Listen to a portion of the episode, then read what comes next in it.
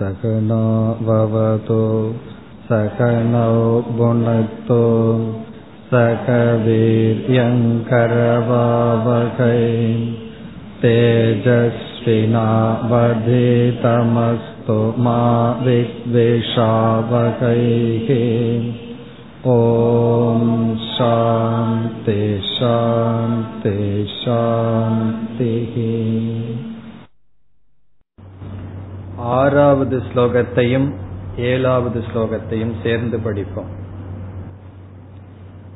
राहुग्रस्तदिवाकरेन्दु सदृशो माया समाचादनात्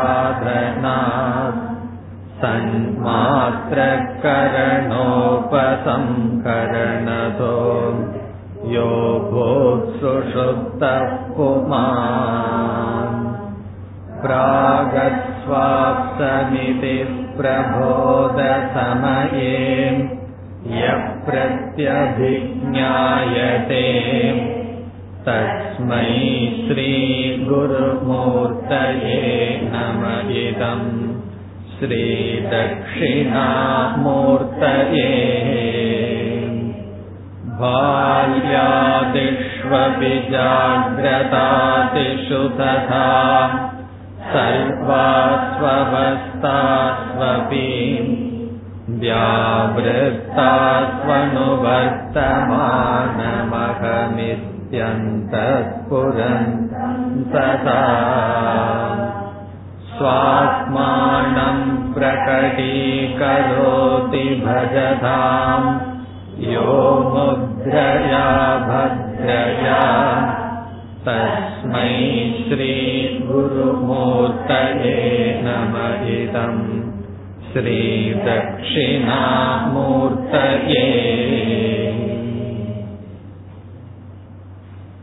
ஆறாவது ஸ்லோகத்தில் சூன்யவாதமானது நிராகரிக்கப்பட்டது ஆத்மா சூன்யம் அல்ல அதற்கு காரணம் ஆத்மா ஆழ்ந்த உறக்கத்தில் இருக்கின்றது. சூன்யவாதி என்ன கூறுவான்? ஆழ்ந்த உறக்கத்தில் ஒன்றுமே கிடையாது. ஆகவே ஆத்மா என்பது கிடையாது சூன்யம் என்று சொல்வான். அதற்கு நாம் கூறினோம் பிரத்யபிக்ஞா என்கின்ற பிரமாணத்தின் மூலமாக ஆத்மா ஆழ்ந்த உறக்கத்தில் இருக்கின்றது. அது எனக்கு தெரியவில்லையே என்றால் அதை தெரிந்து கொள்வதற்கான கருவிகள் இல்லையே தவிர ஆத்மாவானது இல்லாமல் இல்லை. பிறகு ஏழாவது ஸ்லோகத்தை நாம் சென்ற வகுப்பில் ஆரம்பித்தோம். ஒரு விதமான நியாயத்தின் மூலமாக இந்த ஆத்ம தத்துவம் அல்லது துவம் பதார்த்தம் விளக்கப்பட்டது. நாம் பார்த்த நியாயத்திற்கு வியாவிருத்தி அணுவிருத்தி நியாயக என்று பார்த்தோம். அணுவிருத்தி என்றால் தொடர்ந்து இருப்பது வியாவிருத்தி என்றால் இல்லாதல் இல்லாமல் இருத்தல் அல்லது வந்து செல்லுதல் தொடர்ந்து இல்லாமல் இருத்தல் அணுவிருத்தி விலகி இருத்தல் வியாவிருத்தி என்றால் தொடர்ந்து இருத்தல். நாம் வேதாந்த சாஸ்திரத்தில் விதவிதமான நியாயங்கள் யுக்திகளை பார்ப்போம். அப்பொழுது தெளிவாக எதற்காக இந்த நியாயம் பயன்படுத்தப்படுகிறது என்று தெரிந்து கொள்ள வேண்டும். அன்வய விதிரேக நியாயம் பிறகு காரண காரிய தத்துவம் அவஸ்தாத்திரய விவேகம் பஞ்சகோஷ விவேகம் எல்லாம் நாம படிக்கும் பொழுது எதற்காக ஒவ்வொன்றும் பயன்படுத்தப்படுகின்றது என்பது தெளிவாக புரிந்திருக்க வேண்டும்.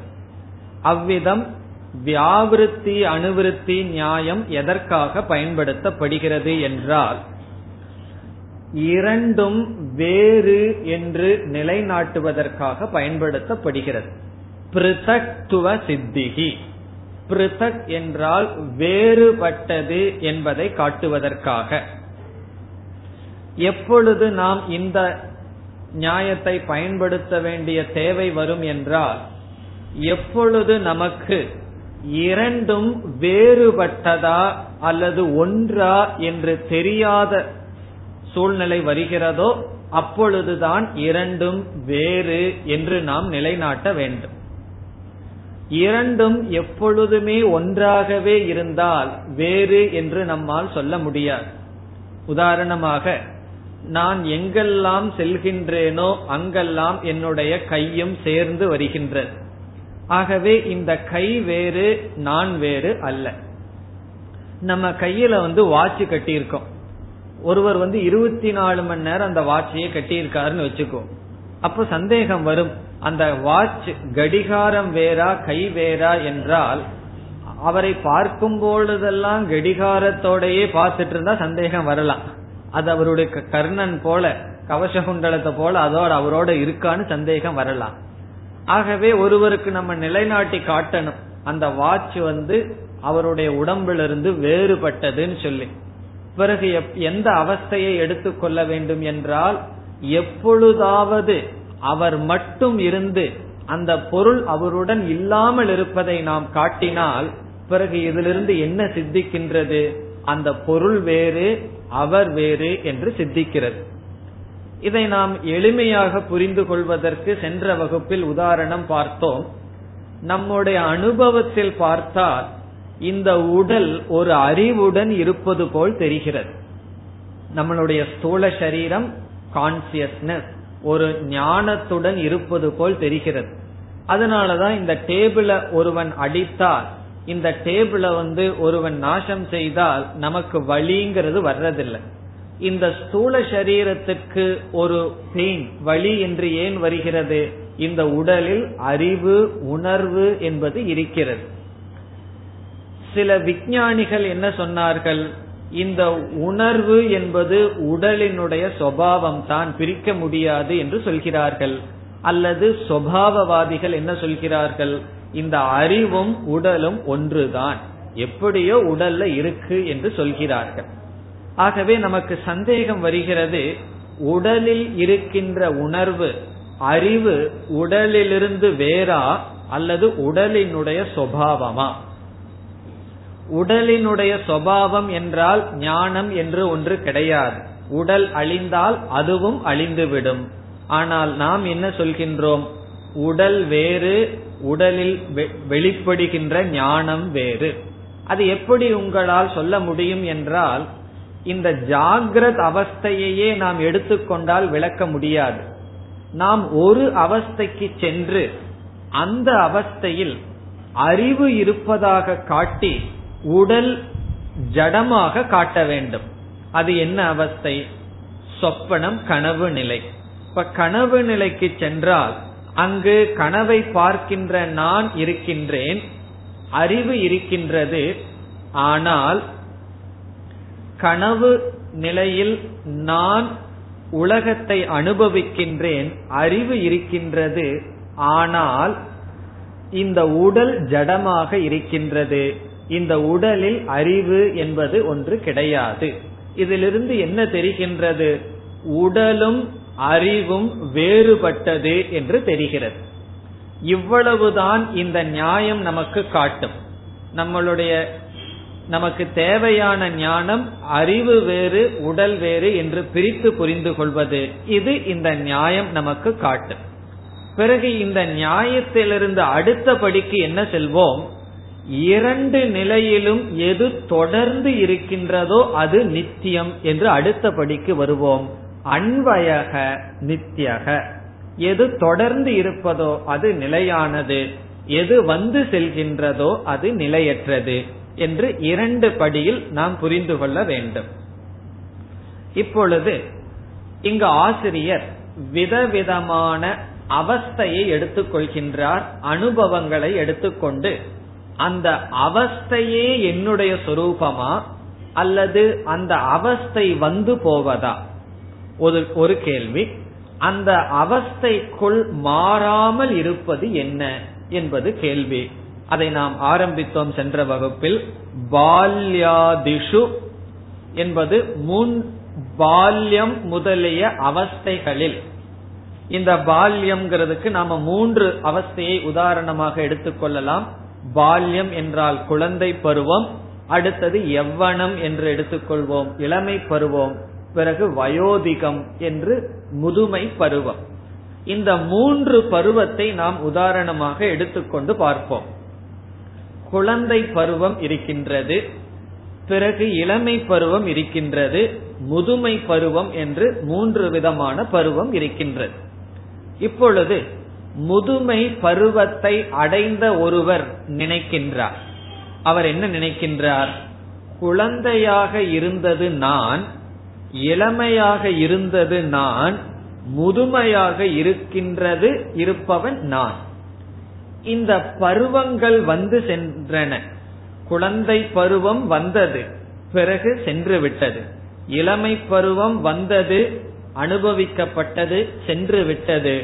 முதுமை பருவம் வந்துள்ளது அனுபவித்துக் கொண்டு இருக்கின்றேன். இதில் எந்த ஒன்று அணுவிருத்தியாக இருக்கின்றது தொடர்ந்து இருக்கின்றது என்றால் நான். நான் இந்த மூன்று பருவத்திலும் தொடர்ந்து இருக்கின்றேன். ஒருவர் சொல்றாருன்னு வைத்துக் கொள்வோம். நீ இந்த நான்கிறது கிடையாது என்றால் பிறகு குழந்தை பருவத்தில் இருந்த நான் தான் இப்பொழுது இந்த பருவத்தில் இருக்கின்றேன் அவர்னால சொல்ல முடியாது. இங்கேயும் நாம் அந்த பிரத்யபிக்ஞாவை கொண்டு வரலாம். எந்த நான் குழந்தையாக இருந்தேனோ அதே நானை இப்பொழுது நான் வயோதிகனாக அறிகின்றேன். பிறகு இளமையாக இருந்த நான் வயோதிகனாக அறிகின்றேன் என்று மூன்று பருவங்களிலும் எது தொடர்ந்து இருக்கின்றதோ. ஆகவே ஆசிரியர் முதலில் கூறுகின்றார் பால்ய ஆதிஷு அபி. பால்யம் என்றால் குழந்தை ஆதி என்றால் இளமை வயோதிகம் ஆதிஷு அபி.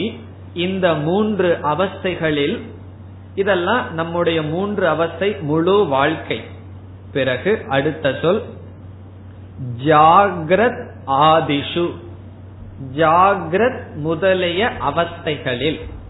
ஆதி பதத்துக்கு நீங்களே பொருள் சொல்லலாம். ஜாகிரத் முதலிய பதம் என்றால் ஜாகிரத் சொப்பனம் சுஷுப்தி பிறகு வேறு யாராவது ஒருவர் சமாதின்னு ஒரு அவஸ்தை இருக்கின்றது என்று சொன்னால் சமாதி முதலிய என்னென்ன அவஸ்தை இருக்கோ அவைகளெல்லாம். அதாவது உணர்வுகள் ஜாகிரத் சொப்பன சுஷுப்தி. சாதாரணமா மூன்றை தான் நாம் சொல்வோம். இந்த மூன்று அவஸ்தைகளுக்குள்ளும் ஜாகிரத் ஆதிஷு ததா அவ்விதமே சர்வாசு அவஸ்தாசு அபி. இங்கு ஆசிரியர் வந்து பால்யாதிஷுன்னு சொல்லி சில அவஸ்தைகளை சொல்லிட்டார். ஜாகிரதாதிஷுன்னு சொல்லி மூன்று அவஸ்தையும் எடுத்தாச்சு. பிறகு வேற என்ன அவஸ்தை பாக்கி இருக்க முடியும்? ஆசிரியர் இங்கு சர்வாசு மற்ற எல்லா அவஸ்தைகளிலும் சொல்றாரே என்றால் விளக்க ஆசிரியர் சொல்கிறார்கள் சர்வாசு அவஸ்தா என்றால் நமக்கு வந்து ரோக அவஸ்தா ஆரோக்கிய அவஸ்தா தன அவஸ்தான்னு பலவிதமான அவஸ்தை இருக்குமா? சில காலமெல்லாம் நாம் நோய்வாய்ப்பட்டு இருப்போம். அதற்கு ரோக ரோகம்னா நோய். நோய்வாய்ப்பட்ட அவஸ்தையில நான் இருந்தேன். ஆரோக்கியமான அவஸ்தையில நான் இருந்தேன். பிறகு பொருளை உடையவனாக நான் இருந்தேன். தன அவஸ்தா. சில பேர் எல்லாம் சொல்வார்கள் அல்லவா ஒரு காலத்துல என்னுடைய பெயரும் புகழும் கொடி கட்டி பறந்தது. இப்ப எப்படி இருக்குன்னா நான் ரூம்குள்ள உட்கார்ந்துட்டு இருக்கேன்னு சொல்லுவாங்க அல்லவா? அப்படி சில அவஸ்தைகள். எனக்கு ஒரு காலத்துல இது வந்தது என்று வாழ்க்கையில் வருகின்ற விதவிதமான அனுபவங்கள் அவைகளையெல்லாம் எல்லாத்தையும் சேர்த்தி கொள்ள வேண்டுங்கிறதுக்காக ஆசிரியர் சொல்றார். சர்வாசு அவஸ்தாசு அபி. எல்லா விதமான அவஸ்தைகளிலும் இங்கு அவஸ்தை என்றால் நிலை. விதவிதமான நிலை. நான் பணக்காரனாக இருந்த நிலை ஏழையாக இருந்த நிலை மாணவனாக இருந்த நிலை என்று விதவிதமான நிலைகளில் இப்படி எல்லா விதமான அனுபவங்கள் என்னன்னு சொன்ன அது வரும் அது போகும். இதுல இருந்து இனியொரு கருத்து இருக்கு. நமக்கு ஏதாவது ஒரு கஷ்டமோ அவஸ்தையோ வந்துட்டா நம்ம என்ன நினைக்கிறோம்? நம்ம வந்து நம்மளே அதுல மூழ்கி விட்டதாக நினைக்கின்றோம். ஆசிரியர் சொல்றார் இந்த அவஸ்தைகள் எல்லாம் வரும் போகும். பொருள்ங்கிற ஒரு அவஸ்தை வந்தா அது சந்தோஷமா தான் இருக்கும். உடனே என்ன நினைக்கணும்? அது வரும் போகும். புகழ் வரும் போகும். அதே போல எந்த விதமான அனுபவங்களும் சூழ்நிலைகளும் நமக்கு வரும் போகும். அதத்தான் சொல்றார் வியாவிருத்தாசு. வியாவிருத்தாசு என்றால் வந்து போகின்ற ஒன்று விட்டு இருக்கின்ற. இந்த அவஸ்தைகளெல்லாம் வியாவிருத்தம் என்றால் அது வரும் போகும். அப்படிப்பட்ட அவஸ்தைகளில் இந்த வியாவிருத்தாசுங்கிற வார்த்தை முதல் வரியில் இருக்கிற ஒவ்வொரு சொல்லுக்கும் அடைமொழி. வியாவிருத்தாசு பால்யாதிஷு. வந்து போகின்ற பால்யம் முதலிய பருவத்தில் வந்து போகின்ற ஜாகிரத் சொப்ன சுஷுப்தி முதலிய அவஸ்தைகளில் அதே போல வந்து போகின்ற எல்லா அவஸ்தைகளிலும் எந்த ஒரு ஆள் வந்து போகாமல் இருந்தான்? அதத்தான் சொல்றார். அணுவர்த்தமானம். அணுவர்த்தமானம் என்றால் தொடர்ந்து இருக்கின்ற. அணுவர்த்தமானம் அது யார் தொடர்ந்து இருக்கின்ற? அகம் இதி. அகம் என்றால் நான். அணுவர்த்தமானம் எல்லா அவஸ்தைகளிலும் தொடர்ந்து இருக்கின்ற அகம் இதி. நான் என்கின்ற ஒன்று அந்த நான்கிறத எங்க நமக்கு தெரிகின்றது? எங்கு அந்த நாணை கண்டுபிடிக்கணும் என்றால் ஆசிரியர் சொல்றார் அது தெளிவாக நமக்குள் ஸ்புரிக்கின்றதே விளங்குகின்றதேன்னு சொல்றார். அந்த ஸ்புரந்தம் அந்தக என்றால் நம்முடைய மனதிற்குள். புத்தி குகாயாம் அந்தக நம்முடைய மனதிற்குள். ஸ்புரந்தம் என்றால் விளங்கிக் கொண்டிருக்கின்றது. இந்த அவஸ்தைகளெல்லாம் வந்து போகும் பொழுது அவைகளுக்குள் நான் நான் நான் என்று விளங்கிக் கொண்டிருக்கின்றது ஸ்புரந்தம் எப்பொழுது விளங்குகின்றது? சில நேரத்துல தான் விளங்குதா என்றால் ஆசிரியர் சொல்றார் சதா.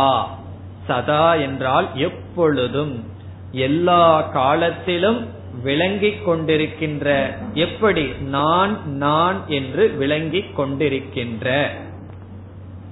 இப்ப இதுல இருந்து ஆசிரியர் என்ன சொல்கின்றார்? நான் என்பதுதான் எல்லா விதமான அனுபவங்களில் ஊடுருவி இருக்கின்றது. அது மூன்று அனுபவமாக இருக்கலாம் அல்லது முழு வாழ்க்கையில் வருகின்ற அனுபவமாக இருக்கலாம் அல்லது மனதில் வருகின்ற விதவிதமான அவஸ்தையாக இருக்கலாம். எல்லா அவஸ்தைகளிலும் நான் என்பது ஸ்புரந்தம். அது ஊடுருவி இருக்கின்றது. இதற்கு இனி ஒரு விளக்க உரை ஒரு ஆசிரியர் எழுதுகின்றார். அதுவும் நன்கு அமைந்துள்ளது. அவர் என்ன சொல்றார் என்றால் இந்த உலகத்துல எத்தனையோ பொருள்களை வந்து நமக்கு சுகத்தை கொடுக்கும்னு எதிர்பார்த்திருக்கோம். ஒரு பொருளை வந்து நமக்கு சுகம் கொடுக்கும்னு எதிர்பார்த்திருக்கோம். சின்ன குழந்தையில ஒரு பலூன் நமக்கு சுகத்தை கொடுக்கும். இரண்டு சக்கர சைக்கிள் நமக்கு சுகத்தை கொடுக்கும்னு எதிர்பார்த்தோம். பிறகு கொஞ்சம் பெருசான உடனே பொருள் மாறிடுது. ஆனாலும் சில பொருள் நமக்கு சுகத்தை கொடுக்கும்னு எதிர்பார்த்தோம். இன்னும் கொஞ்சம் பெருசான உடனே அவனுக்கு வந்து அந்த சைக்கிளோ கிரிக்கெட் பேட்டோ ஆகாது. அது டூ வீலர் வெஹிக்கிள் அவனுக்கு சுகத்தை கொடுக்கறதாக நினைக்கின்றான். இவ்விதம் வயது ஆக ஆக எத்தனையோ பொருள்கள் சுகத்தை கொடுக்கறதாக வந்துட்டு வந்துட்டு போயாச்சு.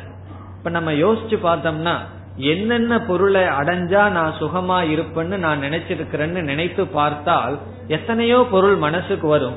ஆனா அந்த பொருள் எல்லாம் இப்ப நமக்கு சுகத்தை கொடுக்குதா? அந்த பொருள் இப்பொழுது சுகத்தை கொடுக்காது.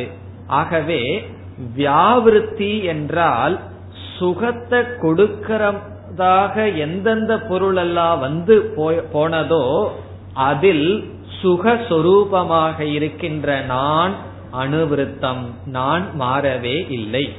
அந்த சுக ரூபமாக இருக்கின்ற நான் மாறவில்லை. சுகத்தை கொடுக்கும்னு நினைத்து கற்பனை பண்ணி இருந்த பொருள்கள் வந்து சென்று விட்டன. அதே போல எத்தனையோ பொருள்கள் இருந்ததாக இருந்தது ஒரு காலத்தில். ஒரு காலத்துல ஒரு பொருளை நம்ம அனுபவிச்சிருக்கோம். அது நம்ம கிட்ட இருக்கு உதாரணமா சாப்பிடுறதுக்கு பிளேட்ல விதவிதமான பதார்த்தங்களை வச்சிருக்கும். அந்த பதார்த்தம் அசத்தா அல்லது சத்தா? அசத்தான பதார்த்தம் வச்சுட்டா நமக்கு வயிறு நிறையுமா? ஆகவே அது இருந்தது. பிறகு என்ன ஆச்சுன்னா பத்தே நிமிடத்தில் அது அந்த பிளேட்ல கிடையாது. அதே போல எத்தனையோ பொருள்கள் வருகின்றது. அதே போல பணம் வந்தது கொஞ்ச நாள் இருந்தது பிறகு போச்சு. நண்பர்கள் வந்தார்கள் கொஞ்ச நேரம் இருந்தது போய்விட்டது. உறக்கம்ங்கிறது வந்தது கொஞ்ச காலம் இருந்தது சென்று விட்டது. ஆகவே எல்லா அவஸ்தைகளிலும் தொடர்ந்து இருப்பது போல் இந்த சத்து இருப்பது போல் எத்தனையோ பொருள்கள் வந்து சென்றது. ஆனால் உண்மையில் இருந்தது நான் ஒருவன்தான். உணவு வந்தது சென்று விட்டது. யார் செல்லல? நான் இருந்து கொண்டே இருந்தேன். ஆகவே சத் சொரூபமாக நான் அனுவர்த்தமானம் இருந்தேன். இந்த உலகத்தில் எத்தனையோ பொருள்கள் இருப்பது போல் வந்து வந்து சென்றது. இதை என் ஞானத்துக்கும் சேர்த்திக்கணும். எல்லா ஞானத்திலும் நான் இருந்தேன். எத்தனையோ பொருள்கள் அறிவுக்கு விஷயமாக வந்து வந்து சென்றது. ஆகவே இதனுடைய சுருக்கம் என்ன?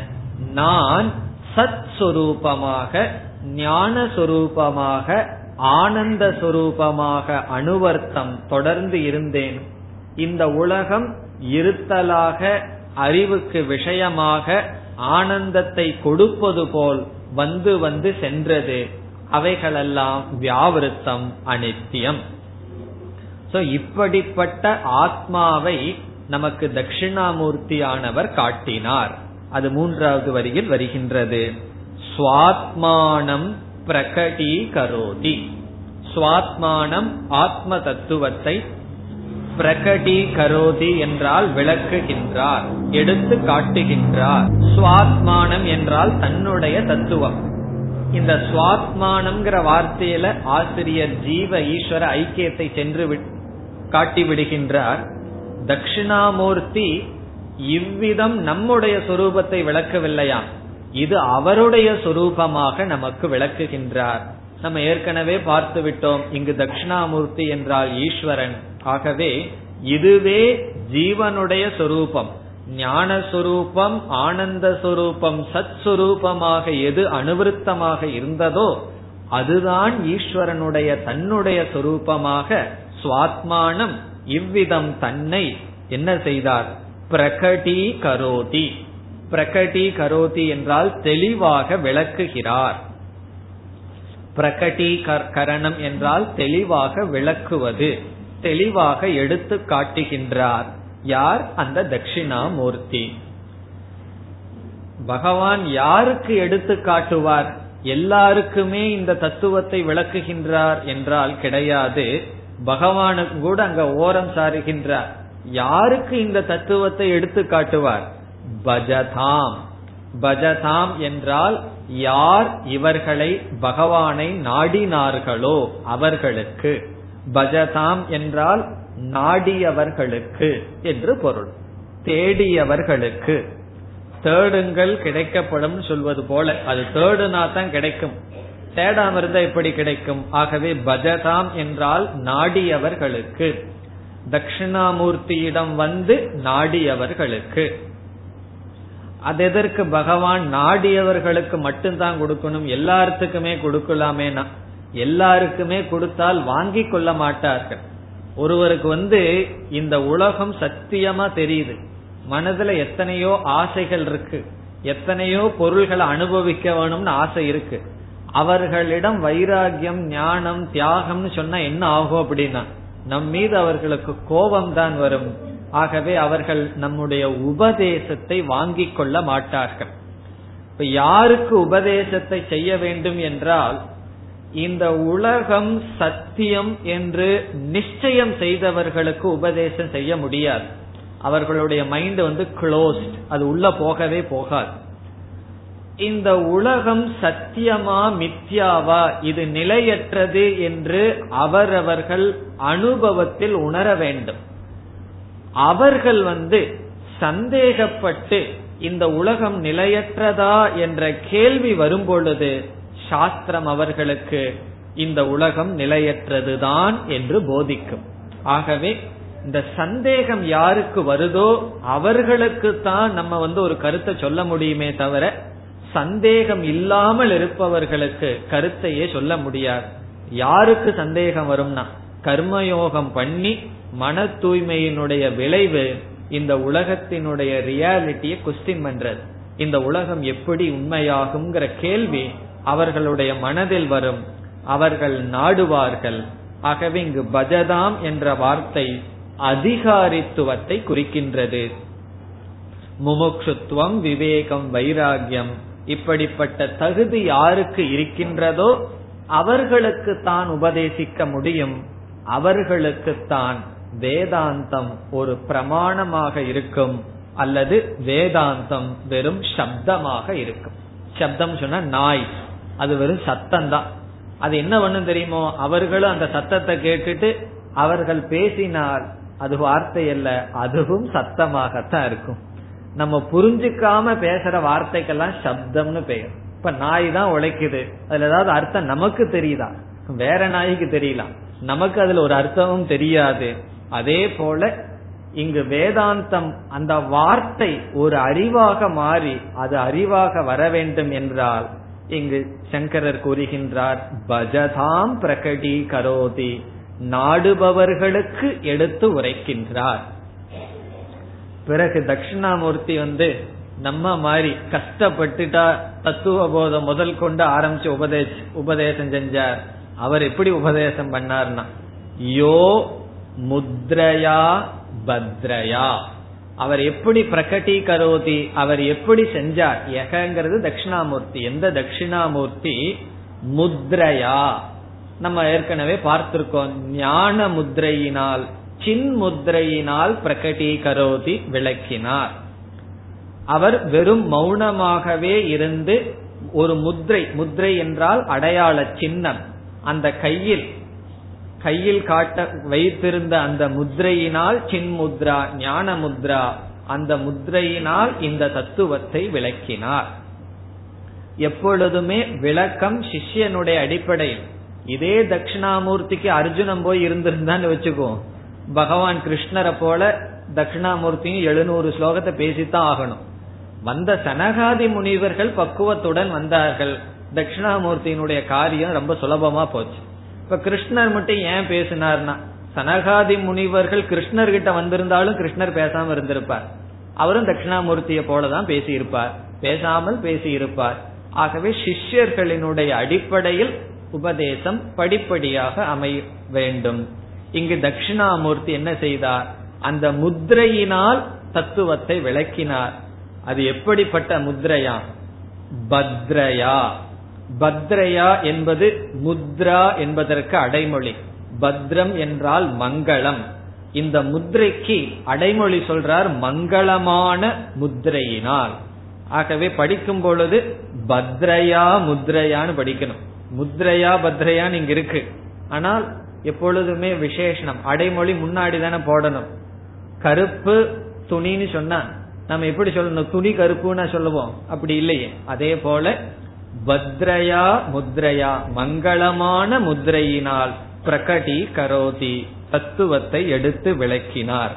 அப்படிப்பட்ட தஸ்மை ஸ்ரீ குருமூர்த்தையே இதம் நமக தட்சிணாமூர்த்தையே. இனி எட்டாவது ஸ்லோகத்தை சேர்ந்து படிப்போம். விஸ்வம் பஷ்யதி காரியகாரணதயா स्वस्वामि सम्बन्धतः शिष्याचार्यतया तथैव पितृपुत्रात्यात्मना वेदतः स्वप्ने जाग्रति वा एष पुरुषो माया परिभ्रामितः तस्मै श्रीगुरुमूर्तये नम इदम् ஸ்ரீதக்ஷிணாமூர்த்தயே இந்த ஸ்லோகத்தில் ஆசிரியர் ஜெகத் மித்யா என்பதை நிலைநாட்டுகின்றார் ஜெகத் மித்யா இந்த உலகம் பொய் என்பதை காட்டுகின்றார் இந்த எட்டாவது ஸ்லோகத்துடன் உபதேசமானது முடிவடைகிறது. கடைசி இரண்டு ஸ்லோகங்கள் வேறு டாபிக். ஆகவே கடைசி ஸ்லோகம் மங்கள ஸ்லோகம் ஒன்பதாவது ஸ்லோகத்தில் வேறு கருத்து வருகின்றது. இந்த தட்சிணாமூர்த்தியினுடைய ஸ்தோத்திரமே எட்டாவது ஸ்லோகத்துடனே முடிவடைகிறது. ஆகவே உபதேசத்தினுடைய கடைசி ஸ்லோகம் இதுதான். இந்த ஸ்லோகம் கொஞ்சம் கஷ்டமா தெரியற மாதிரி இருக்கும். என்ன ரொம்ப ஃபீட்பேக் எனக்கு வந்திருக்கு. இந்த தட்சிணாமூர்த்தி ஸ்தோத்திரம் கஷ்டமாக இருந்தது என்று. அது முதல் மூணு ஸ்லோகம் கஷ்டமாக தான் இருக்கும். காரணம் என்ன? முதல் மூன்று ஸ்லோகத்தில் ஜீவ பிரம்ம ஐக்கியத்தை நேரடியா சொன்னார். எந்த விதமான கிரவுண்டு இல்லாம எடுத்த உடனேயே சொன்னார். அதற்கு பிறகு சற்று விளக்கம். ஆசிரியர் இந்த ஸ்லோகத்துல ஜெகன் மித்தியான்னு சொல்லி முடிக்கிறார். இதில் ஜெகன் மித்தியா என்பது மிக மிக ஒரு முக்கியமான கருத்து. நம்ம வந்து ஜீவனும் ஈஸ்வரனும் அடிப்படையில் ஐக்கியம் என்பதோடு மட்டும் நிக்காமல் அதோடு முக்கியமாக இந்த ஜெகத்தும் பொய்னு வேற சொல்லிட்டு இருக்கோம். இந்த மற்ற மதவாதிகள் எல்லாம் நம்மிடம் வந்து கேட்கிறார்கள். சொல்லிட்டு பேசாம இருக்கலாமே. பார்த்து அனுபவிச்சுட்டு இருக்கிற இந்த உலகத்தை போய் பொய்னு சொல்றதுல உனக்கு அவ்வளவு என்ன ஆசை அல்லது ஆக்ரகம் ஆக்ரகம் சொன்னா பிடிவாதம். நம்ம சொல்றோம் ஜீவ ஈஸ்வர ஐக்கியம்ங்கிறத விட ஜெகத் மித்தியாங்கிறதுல தான் நமக்கு முக்கியத்துவமே இருக்கு. காரணம் ஈஸ்வரன் முக்தனா இருக்கார். ஈஸ்வரன் பூர்ணஸ்வரூபமா இருக்காருங்கிற ஞானம் நமக்கு இல்லை. சரி அந்த ஞானம் நமக்கு வந்துடுது. அதனால நமக்கு என்ன பிரயோஜனம் வரும்? பொறாம வேணா வரலாம். நீ அங்க முக்தனா இருந்துட்டு என்ன இங்க பத்தனா வச்சிருக்கிறேன்னு வரலாம். நமக்கு சம்சாரம்ங்கிறது இந்த உலகத்திலிருந்து தான் வந்துட்டு இருக்கு எங்க சம்பந்தம் இருக்கோ அங்கிருந்து தான் நமக்கு சம்சாரம் வருகின்றது. ஆசிரியர் அப்படித்தான் சொல்ல போறார். எல்லாமே சம்பந்தத்தினாலதான் துயரத்தை நாம் அடைகின்றோம். இப்ப இந்த உலகத்தோட எந்த மனிதரிடம் நமக்கு துக்கம் வருதோ அல்லது எந்த பொருளிடமிருந்து நமக்கு துக்கம் வருதோ என்றால் எந்த பொருளோடு ஏதோ ஒரு சம்பந்தம் உறவு நமக்கு வந்திருக்கணும்.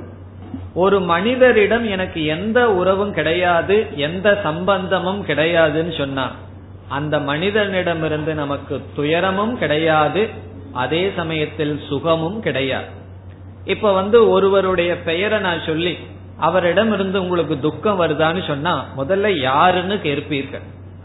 அவர் வந்து உங்களுக்கு நீங்க பார்த்ததே இல்லை அவரை பத்தி நீங்க கேட்டதே இல்லை இருநூத்தம்பது வருஷத்துக்கு முன்னாடி வாழ்ந்தவர்னு சொன்னா பிறகு என்ன நமக்கு சுகமாகுது துக்கமாவது ஆகவே நம்முடைய துயரமெல்லாம் சம்பந்தத்தினால் வந்துள்ளது. ஆகவே ஆசிரியர் சொல்றார் இந்த பேதமே சம்பந்தத்தினால் வந்துள்ளது அந்த துயரத்திலிருந்து நீங்கணும் என்றால் இந்த சம்பந்தத்தை பற்றி சற்று விசாரம் செய்து உலகத்தை பற்றி சற்று விசாரம் செய்து உலகத்தை மித்தியா என்று தெளிவாக புரிந்து கொள்ள வேண்டும். இந்த தெளிவா உலகத்தை மித்தியா என்று நாம் புரிந்து கொள்ளவில்லை என்றால் பிரம்ம சத்தியம்ங்கிறத புரிந்து கொள்ள முடியாது. பிரம்ம சத்தியம்னு தெரிந்து கொண்டாலும் அந்த ஞானம் பூர்ணமான ஞானம் ஆகாது. ஆகவே பிரம்ம சத்தியம் என்பது மட்டுமல்லாமல் ஜெகத் மித்யா என்பதும் முக்கியமான கருத்து. அதை ஆசிரியர் கூறுகின்றார். பிறகு அடுத்த ஒரு சந்தேகம் நமக்கு வரலாம். இந்த ஜெகத் மித்தியா என்றால் இந்த ஜெகத்தை படைத்த ஈஸ்வரன் யார்? அவரும் மித்தியா இந்த சாஸ்திரம் எங்க இருக்கு? ஜெகத்துக்குள்ள இருக்கா? ஜெகத்துக்கு வெளியே இருக்கா? அதுவும் ஜெகத்துக்குள்ளதான் இருக்கு. ஆகவே சாஸ்திரமும் உலகத்துக்கு உள்ள அடங்கும் ஈஸ்வரனும் உலகத்துக்கு உள்ள அடங்குவார். இந்த சாஸ்திரத்தை உபதேசிக்கின்ற குருவும் உலகத்துக்குள்ள அடங்குவார். இவ்விதம் பார்த்தால் சாஸ்திரம் சாஸ்திரம் உபதேசிக்கின்ற தத்துவம் குரு ஈஸ்வரன் இவைகள் எல்லாமே சத்தியமா மித்தியா மித்தியாவா என்று நமக்கு எதிராக இருப்பவன் இந்த கேள்வியை நம்மிடம் கேட்கின்றான் வச்சுக்குவோமே. இந்த சாஸ்திரம் ஈஸ்வரன் இவைகள் சத்தியமா மித்தியாவா நீ வந்து ஒரேடியா ஜெகத்தை மித்தியான்னு சொல்றையே சாஸ்திரத்தை வச்சுட்டு ஈஸ்வரனை வச்சுட்டு மித்தியான்னு சொல்றையா? இல்ல ஈஸ்வரனையும் சாஸ்திரத்தையும் இந்த மித்தியாங்கிற ஜெகத்துல சேர்த்தி கொள்கிறாயா? என்று நம்மிடம் ஒருவன் கேள்வியை கேட்கின்றான். நம்ம என்ன பதில் சொல்லுவோம்? சாஸ்திரத்து மேலையும் ஈஸ்வர மேலையும் பற்று இருக்கிறதுனால அதையெல்லாம் நான் மித்தியான்னு சொல்ல மாட்டேன்னு சொன்னா அவன் என்ன சொல்லுவான்? நீ அத்வைதம்னு சொல்லாதன்னு சொல்லி விடுவான் காரணம் என்ன? சாஸ்திரம்னு ஒன்னு இருக்கு ஈஸ்வரன் ஒன்னு இருக்கார் நீயின் ஒன்னு இருக்க ஆகவே அத்வைதம் கிடையாது. சரி அத்வைதம் இல்லை என்ற நிலை வரக்கூடாது என்பதற்காக சாஸ்திரமும் மித்தியா ஈஸ்வரனும் மித்தியா என்று சொல்லிவிட்டால் அடுத்த கேள்வி நம்மிடம் கேட்கின்றான் மித்யாவான சாஸ்திரம் மித்யாவான ஈஸ்வரன் எப்படி உனக்கு சத்தியமான அல்லது மோக்ஷத்தை கொடுக்க முடியும்? இப்ப மோக்ஷங்கிறது வெறும் கற்பனை அல்லவே. நாம் அனுபவிக்கின்ற ஒரு மன திருப்தி அதை எப்படி மித்தியாவான சாஸ்திரம் கொடுக்க முடியும்? இப்ப நம்ம வந்து தண்ணீர் தாகத்துடன் இருக்கின்றோம். ரொம்ப தூரம் நடந்து போயிட்டு இருக்கோம் தூரத்துல காணல் நீர் தெரியுது. அந்த காணல் நீரை சாப்பிட்டு உன்னுடைய தண்ணீர் தாகத்தை நீக்கிக்கொள்னு சொன்னா எப்படி இருக்கும்? ஆகவே எப்படி மித்தியாவான ஒன்று நமக்கு தாகத்தை நீக்காதோ அதே போல் மித்தியாவான சாஸ்திரம் எப்படி மோட்சத்தை கொடுக்கும் என்பது ஒரு கேள்வி கேட்கின்றார். இந்த கேள்விக்கு நம்ம ரெண்டு விதத்துல பதில் சொல்லலாம். ஒரு பதில் மித்யாவாக ஒரு பொருள் இருந்தாலும் அது சத்தியமான ஒன்றை அறிவிப்பதற்கு பயன்படத்தான் பயன்படும் என்று சொல்கின்றோம். அதற்கு உதாரணம் நம்ம வந்து கனவு கண்டுட்டு இருக்கோம் கனவில் இருக்கிற பொருள்கள் எல்லாம் சத்தியமா மித்யாவா என்றால் அது மித்யாதான். திடீர்னு கனவுல வந்து ஒரு புலி வருகின்றது. அந்த புளிய வந்து நம்ம ஜூல வந்து ஒரு கூண்டுக்குள்ள பாத்துட்டு இருந்தோம்னா நல்ல கனவு கண்டுட்டு இருப்போம் திடீர்னு அந்த கனவுல என்ன ஆகுது?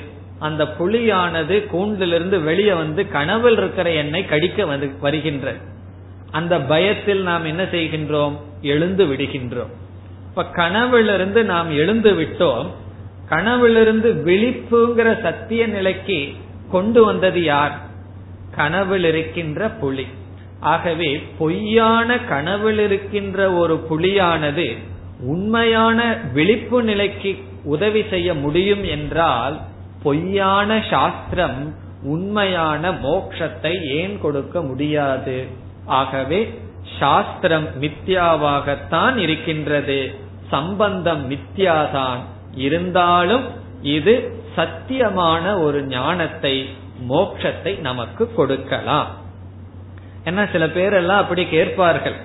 நம்ம எல்லாம் கொஞ்சம் சாஸ்திர அத்வைதம் எல்லாம் படிக்கிறோம்னு சொன்னா சில பேர் இந்த கேள்வியை கேட்ட உடனே நமக்கு அப்புறம் சந்தேகம் வந்துடும் பத்து வருஷமா படிச்சுட்டு இப்படி ஒரு கேள்வி கேட்டுட்டார்களேன்னு சந்தேகம் வர வரலாம் ஆகவே பொய்யான ஒன்று உண்மையான ஒன்றுக்கு உதவி செய்யலாம்.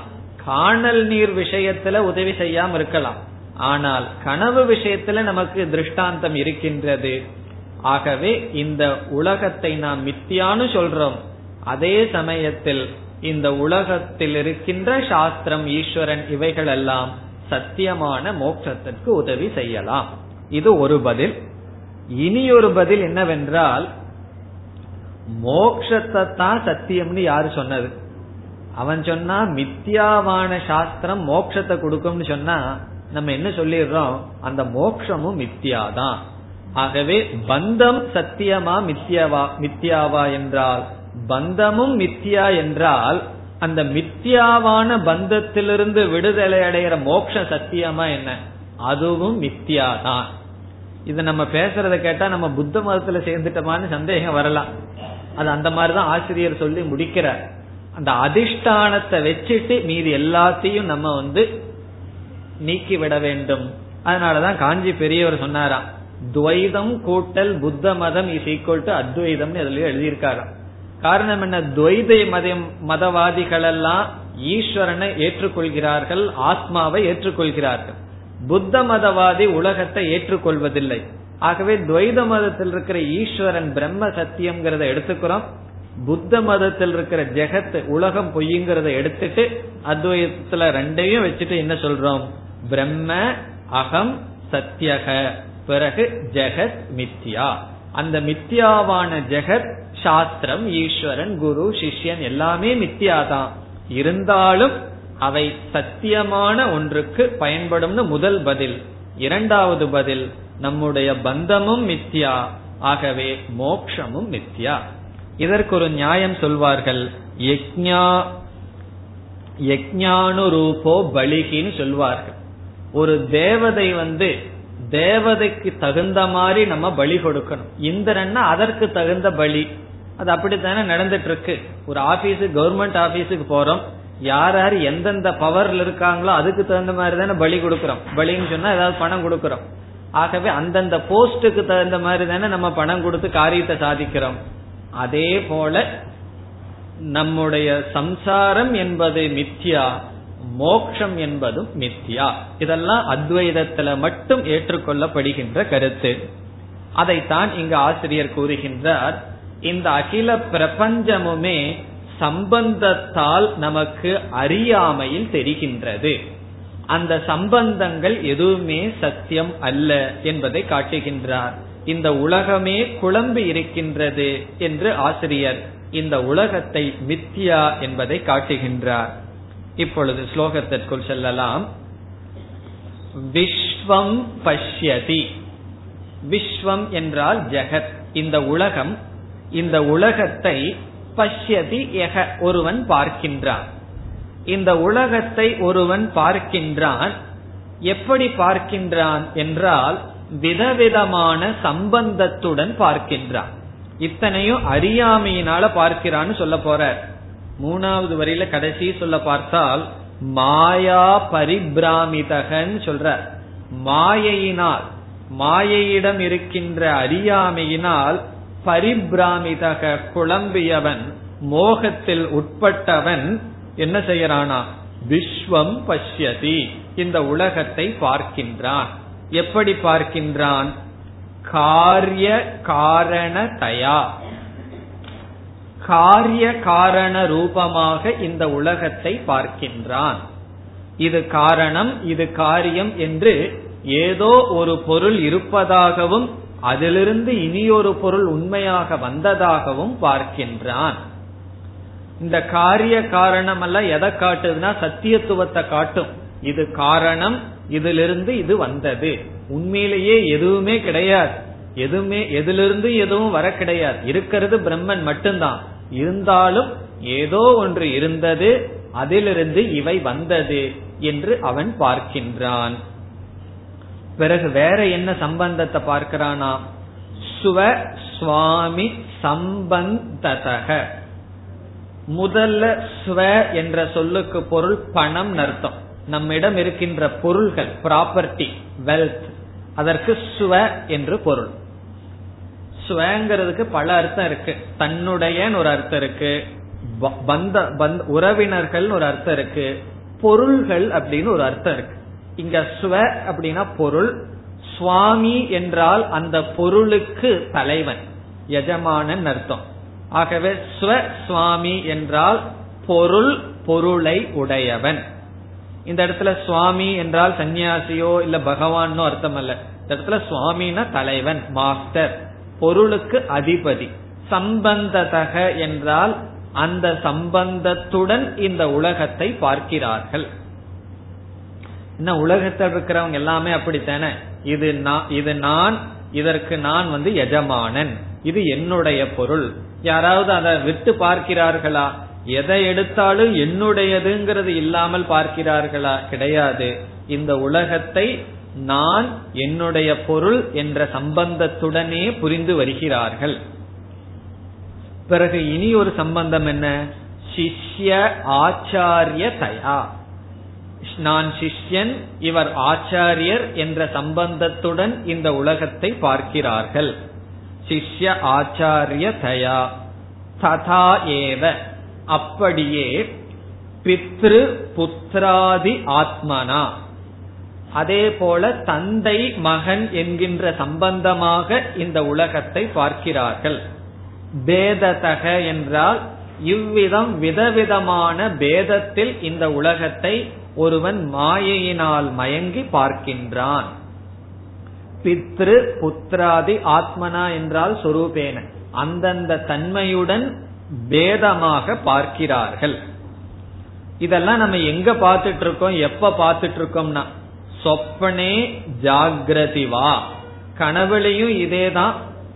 ஜாகிரத விழித்து எழுந்தாலும் இதே நிலைதான். கனவுலையும் நம்ம எதை பார்த்துட்டு இருப்போம் ஸ்வஸ்வாமி சம்பந்ததக. கனவுலையும் ஒரு ப்ராப்பர்ட்டியை வாங்குவோம். சொல்லுவோம் இது என்னுடையது தான் அப்படின்னு சொல்லிட்டு இருப்போம் ஆகவே கனவுலையும் சரி நினைவிலையும் சரி இந்த உலகத்தை நம்ம எப்படி பார்த்துட்டு இருக்கிறோமா இந்தந்த பேதங்களுடன் காரிய காரணமாகவோ நான் எஜமானன் இது என்னை சார்ந்தது. நான் சிஷ்யன் இவர் ஆச்சாரியர். நான் மகன் இவர் அப்பா அல்லது நான் தந்தை இவன் மகன் என்கின்ற பேதங்களில் பார்த்து வருகின்றோம். நம்ம இதற்கு முன்னாடி ஒரு பொருள் இருக்கின்றது என்றால் அது ஞானத்தினால் தான் சித்திக்கும்னு பார்த்தோம். ஞாபகம் இருக்கணும். அல்லது உங்க நோட்ஸ்லயாவது ஞாபகம் இருக்கும். என்ன பார்த்திருக்கோம்? பிரமாணம் என்று அறிவையும் ஒரு பொருளினுடைய இருத்தலையும் பிரிக்க முடியாதுன்னு பார்த்தோம். ஒரு பொருள் இருக்குதுன்னு சொன்னா அது அறியப்பட வேண்டும். அப்பொழுதுதான் அந்த பொருள் இருக்கும். அறியாமையே அந்த பொருள் இருக்குன்னு சொன்னா எதை வேண்டுமானாலும் சொல்லலாமே.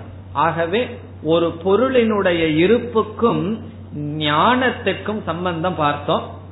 வேதாந்தத்துல இனியொரு லட்சணமும் சொல்லப்படும். ஒரு பொருளினுடைய இருப்புக்கு ஞானம் மட்டுமல்ல ஒரு பொருள் இருக்கிறது என்று சொன்னால் அந்த பொருளுக்கு லட்சணம் கொடுக்க வேண்டுமா? டெபினிஷன் இந்த பொருளினுடைய இலக்கணத்தை சொல்ல முடியலன்னு சொன்னா அந்த பொருள் இருக்குதுன்னு சொல்ல முடியாது. ஆகவே நியாயம் என்னவென்றால் லக்ஷண பிரமாணாபியாம் வஸ்து சித்திகி லக்ஷண பிரமாணாபியாம் வஸ்து சித்திகி இதனுடைய பொருள் வஸ்து சித்தி என்றால் ஒரு பொருளினுடைய இருத்தல் என்கின்ற தன்மை. வஸ்து என்றால் பொருள் சித்தி என்றால் அது இருத்தல். வஸ்து சித்தி. அந்த வஸ்து சித்தி எப்படி வரும்? முன்ன வந்து ஒரு கருத்தை பார்த்தோம். பிரமாணத்தினால் ஒரு பொருளினுடைய இருப்பு. இப்ப இனி ஒரு கருத்து. லக்ஷண பிரமாணாபியாம். ஒரு பொருளினுடைய லட்சணத்தினாலும் ஒரு பொருளினை பற்றிய ஞானத்தினாலும் அந்த பொருள் இருக்கின்றது. ஆகவே லட்சணம் என்றால் இலக்கணம் டெபனிஷன் ஒரு பொருளை வந்து இப்படித்தான் என்று என்னால் லட்சணம் கொடுக்க முடிந்தால் அந்த பொருள் இருக்கு. ஒரு பொருளுக்கு என்னால லட்சணமே கொடுக்க முடியலன்னு வச்சுக்குவோம். அந்த பொருளை இருக்குன்னு சொல்லக்கூடாது. அது எப்படி? ஒரு கயிறு இருக்கின்றது அது நம்ம கயிறே தான். அந்த கயிறு பாம்பை விடவே முடியாது. அந்த கயிறுல இருந்து பாம்பு நமக்கு தெரியும். அந்த பாம்புக்கு நான் லட்சணம் கொடுக்க முடியுமா? நீங்க லட்சணம் கொடுக்கணும்னு சொன்னா ஒன்னா இருக்குன்னு சொல்லி லட்சணம் கொடுக்கலாம். அல்லது இல்லைன்னு சொல்லி லட்சணம் கொடுக்கலாம். அப்படித்தானே செய்ய முடியும். அது இல்லைன்னு சொல்லி லட்சணம் கொடுக்கலாம்.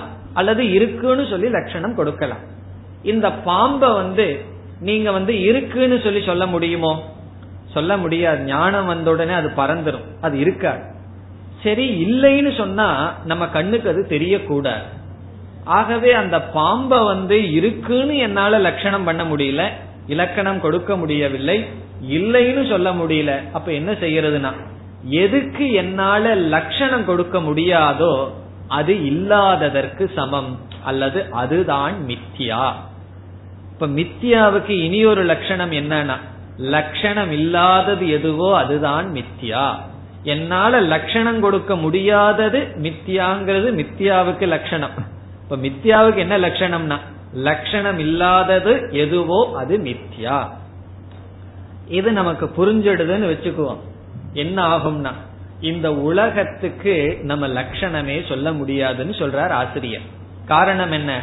எல்லாமே ரிலேட்டிவ் இவர் வந்து தந்தைன்னு சொல்லி லட்சணமே சொல்ல முடியாது. காரணம் என்ன? அவர் இனியொரு கோணத்துல மகன் இனியொரு கோணத்துல தந்தை. ஆகவே இந்த உலகத்துல எதையுமே இது இப்படித்தான் என்று நாம் லட்சணம் இலக்கு சொல்ல முடியாது. ஆகவே இந்த பிரபஞ்சம் மித்தியா.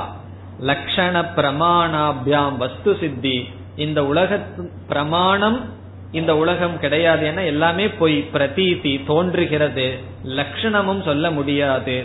ஆகவே ஜெகத் அசத். இந்த ஜெகத்தானது வெறும் தோற்றம். இப்ப மூன்றாவது வரியை பார்த்தால் சொப்பனே ஜாகிரதி வா. கனவுலையும் சரி கனவு பிறகு விழிப்பு உணர்வு இரண்டிலும் யக ஏஷக புருஷக. இந்த இடத்துல ஆசிரியர் தட்சிணாமூர்த்தி என்ன சொல்றார்? இந்த தட்சிணாமூர்த்தி தான் இந்த கனவுளையும் விழிப்பிலையும் மாயையினுடைய வசப்பட்டு இந்த உலகத்தை இப்படி பார்த்துட்டு இருக்காராம். பிறகு அவரே தான் ஞானம் வந்ததற்கு பிறகு தட்சிணாமூர்த்தியாக இருக்கின்றார்னு சொல்லி இந்த ஸ்லோகத்துல எப்படி ஆசிரியர் முடிக்கிறார்? தட்சிணாமூர்த்தி வேறு இந்த ஜீவர்கள் வேறே கிடையாதுன்னு சொல்லி முடிக்கிறார். ஆகவே யக என்றால் எந்த எந்தங்கிற வார்த்தை ஈஸ்வரனை குறிக்கிறது. அதாவது அந்த பரோட்சம் அந்த ஈஸ்வரனாக இருக்கின்ற எந்த பிறகு ஏஷகங்கிற வார்த்தை ரொம்ப பக்கத்தில் இருக்கிற ஜீவன். நம்மளாக இருக்கின்ற ஜீவன் ஏக புருஷக இந்த புருஷன் இப்படியெல்லாம் இந்த ஜெகத்தை பார்த்துட்டு இருக்கானே அதற்கு என்ன காரணம்னு சொல்றார்? மாயா பரிபிராமிதக. மாயா என்றால் மாயை இந்த இடத்துல குறிப்பா மாயையில் இருக்கின்ற ஆவரண சக்தியை குறிக்கின்றது மறைக்கின்ற சக்தியை குறிக்கின்றது. இந்த மாயையில் இருக்கின்ற மறைக்கின்ற சக்தியினால் என்ன வாயிட்டானா பரி என்றால் முழுமையாக பிராமிதக என்றால் மோகத்திற்குள் உட்பட்டவராக எவர் இருந்து கொண்டு இருந்தாரோ அவரே தான் பிறகு நம்ம சேர்த்திக்கணும். ஞானம் வந்ததற்கு பிறகு தட்சிணாமூர்த்தியாக முக்த புருஷனாக இருக்கின்றார். யக பரிபிராமிதக தஸ்மை ஸ்ரீ குருமூர்த்தையே நமயிதம் ஸ்ரீ தட்சிணாமூர்த்தையே. இப்ப இந்த ஸ்லோகத்தில் நமக்கு என்ன சாரம் கிடைத்தது என்றால் இந்த காரண காரியமாகவும் இது என்னுடைய பொருள் நான் என்று நினைக்கின்ற சம்பந்தமாகவும் சிஷ்யாச்சாரியனாகவும் பித்ருபுத்திராதி. இப்படிப்பட்ட பேதங்களை மாயையினால் இந்த உலகத்தில் ஒருவன் பார்க்கின்றான். கனவு நிலையிலும் சரி விழிப்பு நிலையிலும் சரி இந்த உலகம் வெறும் சம்பந்தத்தினால் தோன்றுகிறது. இந்த உலகத்திற்கு லட்சணம் நம்மால் கொடுக்க முடியாது. லட்சணம் கொடுக்க முடியாதது வெறும் தோற்றம்தான் அது உண்மையல்ல என்று சொல்லி மாயையினால் யார் இதை பார்த்தார்களோ அந்த தட்சிணாமூர்த்திக்கு நமஸ்காரம் என்று சொல்லி முடிக்கின்றார். ஆகவே இந்த முதல் எட்டு ஸ்லோகத்தில் தட்சிணாமூர்த்தி ஸ்தோத்திரத்தில் உபதேசமானது முடிவடைகிறது. இதற்கு அடுத்த ஸ்லோகத்தில் என்ன வர இருக்கின்றது என்றால் இந்த முதல் எட்டு ஸ்லோகத்தில் ஜீவ ஈஸ்வர ஐக்கிய ஞானம் சொல்லப்பட்டது. ஒரு கால் ஜீவ ஈஸ்வர ஐக்கிய ஞானத்தை மனம் ஏற்றுக்கொள்ள முடியவில்லை என்று வைத்துக் கொள்வோம். அதைவிட இனி ஒரு கஷ்டம் என்ன தெரியுமோ? ஜீவ பிரம்ம ஐக்கியத்தாவது எப்படியாவது சொல்லிடலாம் இந்த ஜெகத் மித்தியான்னு சொல்றது இருக்கே அது அவ்வளவு சுலபம் அல்ல. ஏன்னா நமக்கு தெரியுதே அனுபவத்துல. ஒருவன் திட்டும் போது அது வார்த்தை மித்தியான எப்படி ஏத்துக்க முடியும்? பசிக்கும் பொழுது விதவிதமான பொருள்கள் எல்லாம் சாப்பிட்டு நமக்கு பிரயோஜனத்தை கொடுக்குது. அது எப்படி மித்தியான்னு சொல்றது. அது ஒரு விதம் ஒரு விதமான வேறு விசாரம் இருக்கு. எதெல்லாம் பிரயோஜனத்தை கொடுக்குதோ அது சத்தியம்னு ஒருவன் சொல்லுவான். அது பிரயோஜனத்தை கொடுக்கறதெல்லாம் சத்தியமா இருக்க வேண்டிய அவசியம் இல்லைன்னு நம்ம நிலைநாட்டுவோம். அப்படி இந்த ஜெகத்தை பொய்ன்னு சொல்றதுதான் கஷ்டமே இருக்கு. நமக்கு மட்டுமல்ல பெரிய பெரிய சிந்தனைவாதிகளுக்கும் கூட அந்த கஷ்டம். தார்க்கிகர்னு ஒரு மதம். அவர்களுக்கு வந்து தலைபூரா மூளை தான் அல்லது உடம்புல இருந்து கால் வரைக்கும் மூளை இருக்குதுன்னு அவங்க நினைச்சுக்கிறாங்க. அவ்வளவுதான். அவங்களுக்கு அது இல்லை. ஆனா அவங்க வந்து எப்பவுமே தர்க்க ரீதியா தான் பேசுவார்கள். அவங்க முடிவு என்னன்னா ஜெகத் சத்தியம். அதே போல விசிஷ்டாத்வைதத்தினுடைய முடிவு என்னன்னா ஜெகத் சத்தியம். துவைதத்தினுடைய முடிவு ஜெகத் சத்தியம். பிறகு வேறு எந்த மதம் வேண்டுமானாலும் எடுத்துக்கொள்ளலாம். யாருமே ஜெகத்தை மித்தியான்னு சொல்லவே கிடையாது. புத்த மதவாதியும் கூட ஜெகத் பொய் பொய்ன்னு தான் சொன்னானே தவிர நம்ம சொல்ற மித்தியாங்கிற லட்சணத்தை அவன் புரிஞ்சுக்கல. நம்ம சொல்ற மித்தியாவை அவன் புரிஞ்சிருந்தான்னா அதற்கு ஆதாரமா அதிஷ்டானமா சத்தியத்தை அவன் எடுத்துக்கணும் ஆகவே அவனும் இது துக்கத்துக்கு காரணம்னு தான் சொல்லி முடித்தானே தவிர அவனும் இது மித்தியா என்று முடிவுக்கு வரவில்லை. காரணம் அது அவ்வளவு சுலபமல்ல. இது மித்தியான்னு வர வேண்டும் என்றால் நம்மளுடைய அறிவானது நன்கு பண்பட்டிருக்க வேண்டும். அல்லது புண்ணிய நமக்கு இருக்கணும். அந்த புத்தி வந்து இந்த உண்மையை ஏற்றுக்கொள்வதற்கு இது வெறும் இன்டலக்சுவல் புத்தி பூர்வமான விசாரத்துல மட்டும் அடையப்படுவது அல்ல. இது கர்மயோகம் உபாசனம்ங்கிற நம்மளைய மன தூய்மைப்படுத்தியதற்கு பிறகுதான் இந்த ஞானம் வரும். வேற எந்த ஞானத்துக்கும் மன தூய்மைங்கிறது அவசியமே கிடையாது. ஒருவர் வந்து பிஹெச்டிக்கு அப்ளை பண்றாருன்னு வச்சுக்குவோம். அந்த குவாலிபிகேஷன்ல சாதன சதுர்ஷ்ட சம்பத்தி இருக்கான கேட்பார்கள். உன்னுடைய கேரக்டர் எப்படியோ இருந்து போட்டு த்ரீ இங்க வந்து அந்த நேரம் வேலை செய்வீனா நீ படிக்கலான்னு சொல்லுவார். அதனாலதான் பெரிய பெரிய அறிவாளிகளுக்கும் அவர்களுடைய பர்சனல் லைஃப்ல பார்த்தா ஒழுங்கா இருக்கணுங்கிற அவசியம் கிடையாது. நம்ம பார்த்தோமே. பெரிய பெரிய சயின்டிஸ்ட் எல்லாம் பணத்துக்காக நாட்டினுடைய இதையே விற்கிறார்களே. ஆகவே இது வெறும் அறிவுனாலேய மட்டும் விசாரத்தினாலே மட்டும் வர்றதில்லை. இந்த மன தூய்மையினால வர வேண்டிய விஷயம். ஆகவே அடுத்த ஸ்லோகத்தில் ஆசிரியர் என்ன பண்றார்? இந்த உலகத்தை உன்னால மித்தியான்னு பார்க்க முடியவில்லை என்றால் இந்த உலகம் அனைத்தையும் கொஞ்ச நாள் ஈஸ்வரன் பார்த்துட்டு இப்ப மன தூய்மை வரும். எல்லாமே ஈஸ்வர சொரூபம்னு பார்த்தா ராகத்வேஷம் மனசிலிருந்து போகும். காரணம் என்ன? உலகத்தை பார்த்த உடனே இவன் எனக்கு வேண்டியத்தவன் வேண்டாத்தவன் இவன் முட்டாள் இவன் அறிவாளின்னு நினைச்சிட்டு இருக்கிறமே. ஆகவே அதெல்லாம் நீங்கி இந்த உலகமே ஈஸ்வர சுரூபம். ஈஷாவாஸ்யமிதம் சர்வம்னு சொல்லி அடுத்த ஸ்லோகத்துல என்ன சொல்றார்? இந்த உலகத்தை பூரா ஈஸ்வரனுடைய உடலாக பார். இதுக்கு தான் பகவான் கீதையில ஒரு அத்தியாயத்தையே செலவிடுறார். பத்தாவது அத்தியாயத்துல எல்லாமே என்னுடைய விபூதின்னு சொல்றார். அப்படி கொஞ்ச நாள் பார்த்துட்டு இருந்தால் மனசுல என்ன வரும்? ராகத்வேஷம் எல்லாம் போகும். காரணம் என்ன? பாக்குறதெல்லாம் ஈஸ்வரன் சொரூபம். என்னுடைய வெறுப்புக்கு ஆள் கிடையாது. நமக்கு எப்ப பக்குவம் வருதுன்னு சொன்னா வெறுப்புங்கிற என்னுடைய உணர்ச்சிக்கு ஒரு ஆளும் இல்லைன்னு சொன்னா அப்பொழுது மனம் தூய்மை அடைந்து விட்டது. யார நினைச்சாலும் எனக்கு வெறுப்பு வரவில்லை. காரணம் அல்ல எல்லாமே ஈஸ்வரன்கிற திருஷ்டியில பார்க்கணும். இப்படி அபியாசம் செய்து வந்தால் பிறகு ஆசிரியர் சொல்வார் மன தூய்மை வரும் அதுக்கப்புறம் ஜெகத்தை மித்தியான்னு சொல்லலான்னு சொல்லி மந்த மத்தியம அதிகாரிக்காக அடுத்த ஸ்லோகம் அதாவது ஒன்பதாவது ஸ்லோகம் அதனுடைய விளக்கத்தை அடுத்த வகுப்பில் பார்த்து முடிக்கலாம் ॐ पूर्णमधपूर्णमिधं पूर्णात्पूर्णमुदच्छते पूर्णस्य पूर्णमादाय पूर्णमेवावशिष्यते ॐ शान्ति शान्ति शान्तिः